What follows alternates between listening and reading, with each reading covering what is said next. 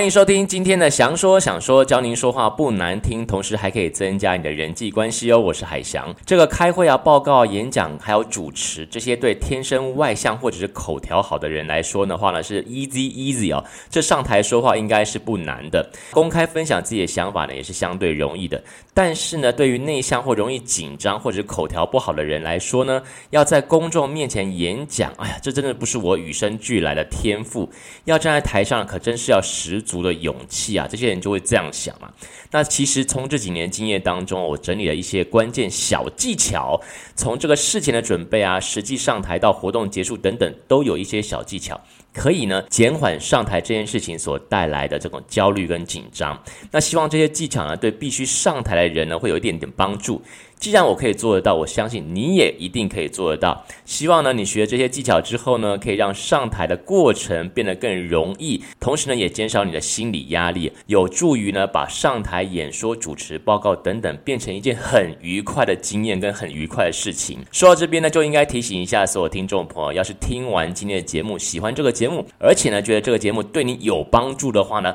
赶快分享出去哦。也欢迎所有听众朋友可以到海翔的官方网站去买几杯咖啡。去播 w 打 j dreamcatcher 点 com，在这个节目的页面上面，你会看到有咖啡图像，就可以买咖啡喽。之前没有听过一到三十八集的听众朋友呢，也可以到官网上面去收听之前的精彩节目。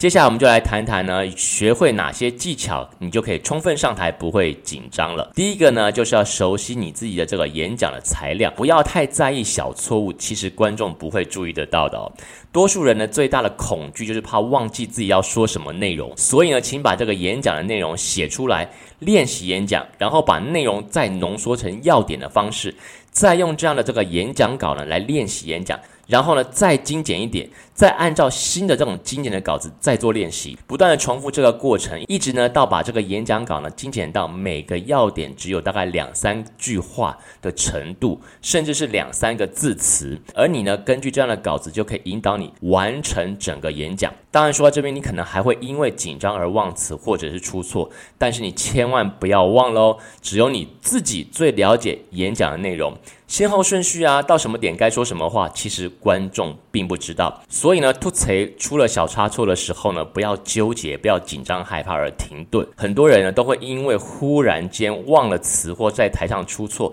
而卡在台上，真的是不用怕，勇敢的继续讲下去。如果你的脑子里面老是惦记着那个错误，你的注意力就会被分散，导致后面的演讲会出更多的错误。所以呢，不要纠结，继续讲。记住，不管发生什么事情，show must go on 啊，要坚持把它讲完。第二个呢，就是熟悉演讲的场所，提早到场呢，检查设备，熟悉一下场地。陌生的环境呢，会让人紧张。对演讲的场地的情况了解的越多，你所能做的准备就会越充分。所以呢，在这个演讲前呢，尽可能的搜集演讲会场的讯息。如果呢是不熟悉的场地，至少哈提前一个小时到达会场，确认一下这个麦克风是哪种形式的，是这个耳挂式的呢，还是要手拿式的等等，还有操作一下这个投影机啊，你的笔记型电脑等等，想想看呢自己待会要站在什么样的位置，开场时要说什么话，在你的脑中当中先排练过一遍可能发生的状况，来提高什么自己的安全感。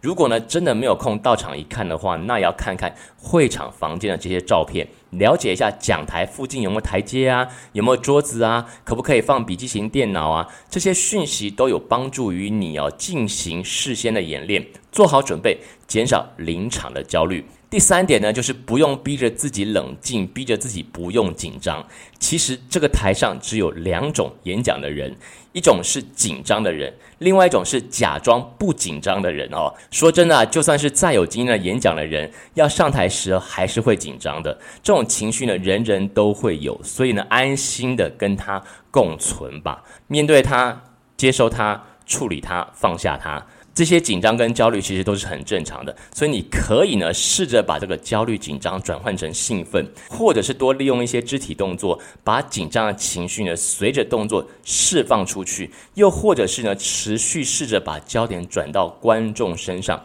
关注听众的这些感受。好，第四点呢，就是了解你的引荐人或者是引荐方式，以及了解你的群众。有的时候呢，活动主持人会把演讲的人的名字，甚至演讲的内容给介绍错误。如果呢，演讲的人的心理素质不够强大的话，或是没有应对这种局面的经验的话，他的自信心、他的情绪就会在那个时候受到了影响，甚至呢，于影响到整个演讲的质量。所以呢，演讲前呢，是有必要明确谁是主持人，并且告知你演讲的内容，以及呢，写好你希望主持人怎么样介绍你，包括确认你的名字的发音等等。另外，即使你的演讲的内容每一次都是一样，但了解你将对哪些人演讲是非常重要的，所以根据听众、观众的特点，你需要删掉对他们来说是不适合的，或者是无关的讯息，或者是加一点他们有兴趣的讯息。第五点呢，就是呢，不断想象和演练你的演讲。我们也知道说，优秀运动员在参加正式比赛之前呢，会想象和演练整场比赛从开始到结束整个过程数百次之多。那这样的操练其实可以帮助他们建立信心，对可能发生事情来进行准备。到了真正开始比赛的时候呢，他们的大脑觉得这件事情已经做过上千遍了，这会极大的提升获胜率的机会，因为他们比较不会紧张了。而演讲、报告、主持也都是类似的过程，所以呢，练习、练习再练习就是毋庸置疑的，这是最关键的一点，也是呢上台前的基本功。这边有一点要特别注意的就是呢。就算你再熟悉的内容跟表演方式，也千万不要没有练习就上台了。除此之外呢，上台经验比较少人，在练习之后呢，会比较熟练。这个时候可以找几个亲朋好友来试听你所讲的一些内容，请他们给你一些意见。我知道这个听自己的声音或者是试讲给别人听，有时候会很尴尬、很别扭，但是你要记得，这点紧张比起上台时真正出糗，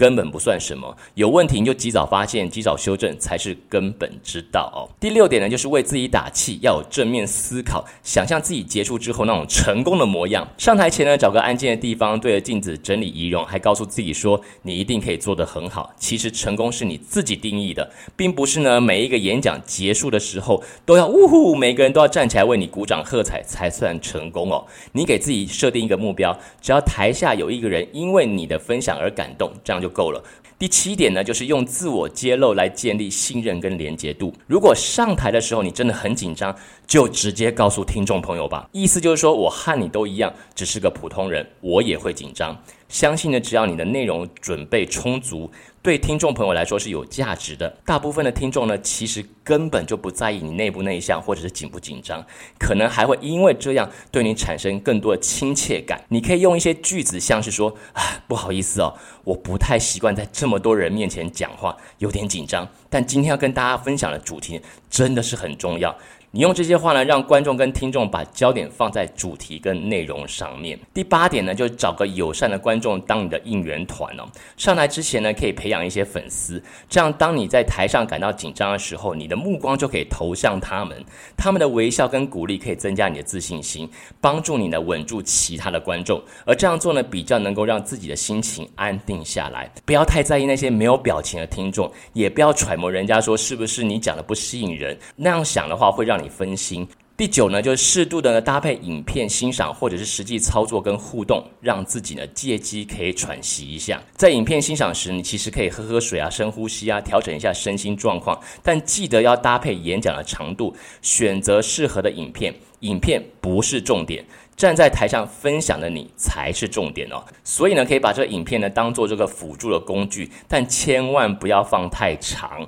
反客为主了，把这个上台分享呢变成电影欣赏课。同样的呢，有这个实际演练或者是互动，都可以让自己呢稍微缓冲一下，可以借机呢准备下一个要讲的项目，或者是弥补一下刚刚过去忘了说的重点。第十呢，就是时间会给你压力，所以要学会控制时间。对于自己演讲内容所需要的时间，做到心中有数，这是很重要的。活动主办方呢，一般会事先先告诉你你的演讲时间大概有多长。如果你提早一些结束，其实没有什么关系。但是如果你时间到了，你才讲一半的话，哇，这就比较麻烦了。这种情况之下呢，你要么只能尴尬的结束你想要讲的内容，或者是情急之下对剩下的一半的内容呢，总结式的草草把它讲完，这就会造成某一个程度的紧张哦。为了避免出现这样的情况，在练习的时候呢，应该要有这个计时的这种习惯，确实按照演讲的方式来练习。如果你只是朗诵你的稿子，那样统计出来时间其实会不准确的，因为念稿子所花的时间比现场演讲所花的时间来得短很多。而另外一点就是呢，内容不要准备过长，以免讲不完，但可以多准备几个故事或例子，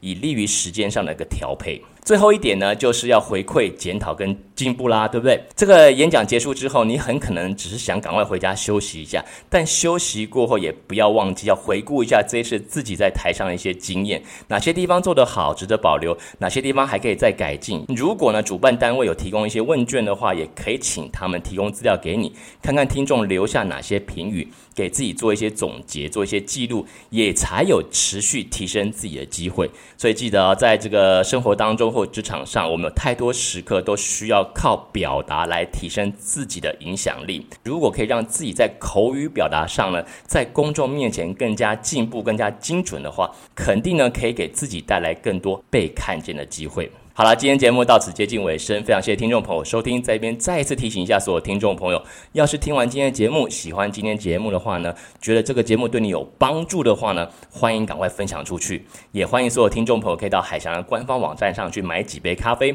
，triple w 啦 j dreamcatcher.com，在节目的页面上面可以看到这个咖啡图像，点击咖啡图像买几杯咖啡，不论是一杯还是两杯，都是对节目最好的认证跟支持还有鼓励了。最后祝福大家有个愉快一天，我们下回节目再见。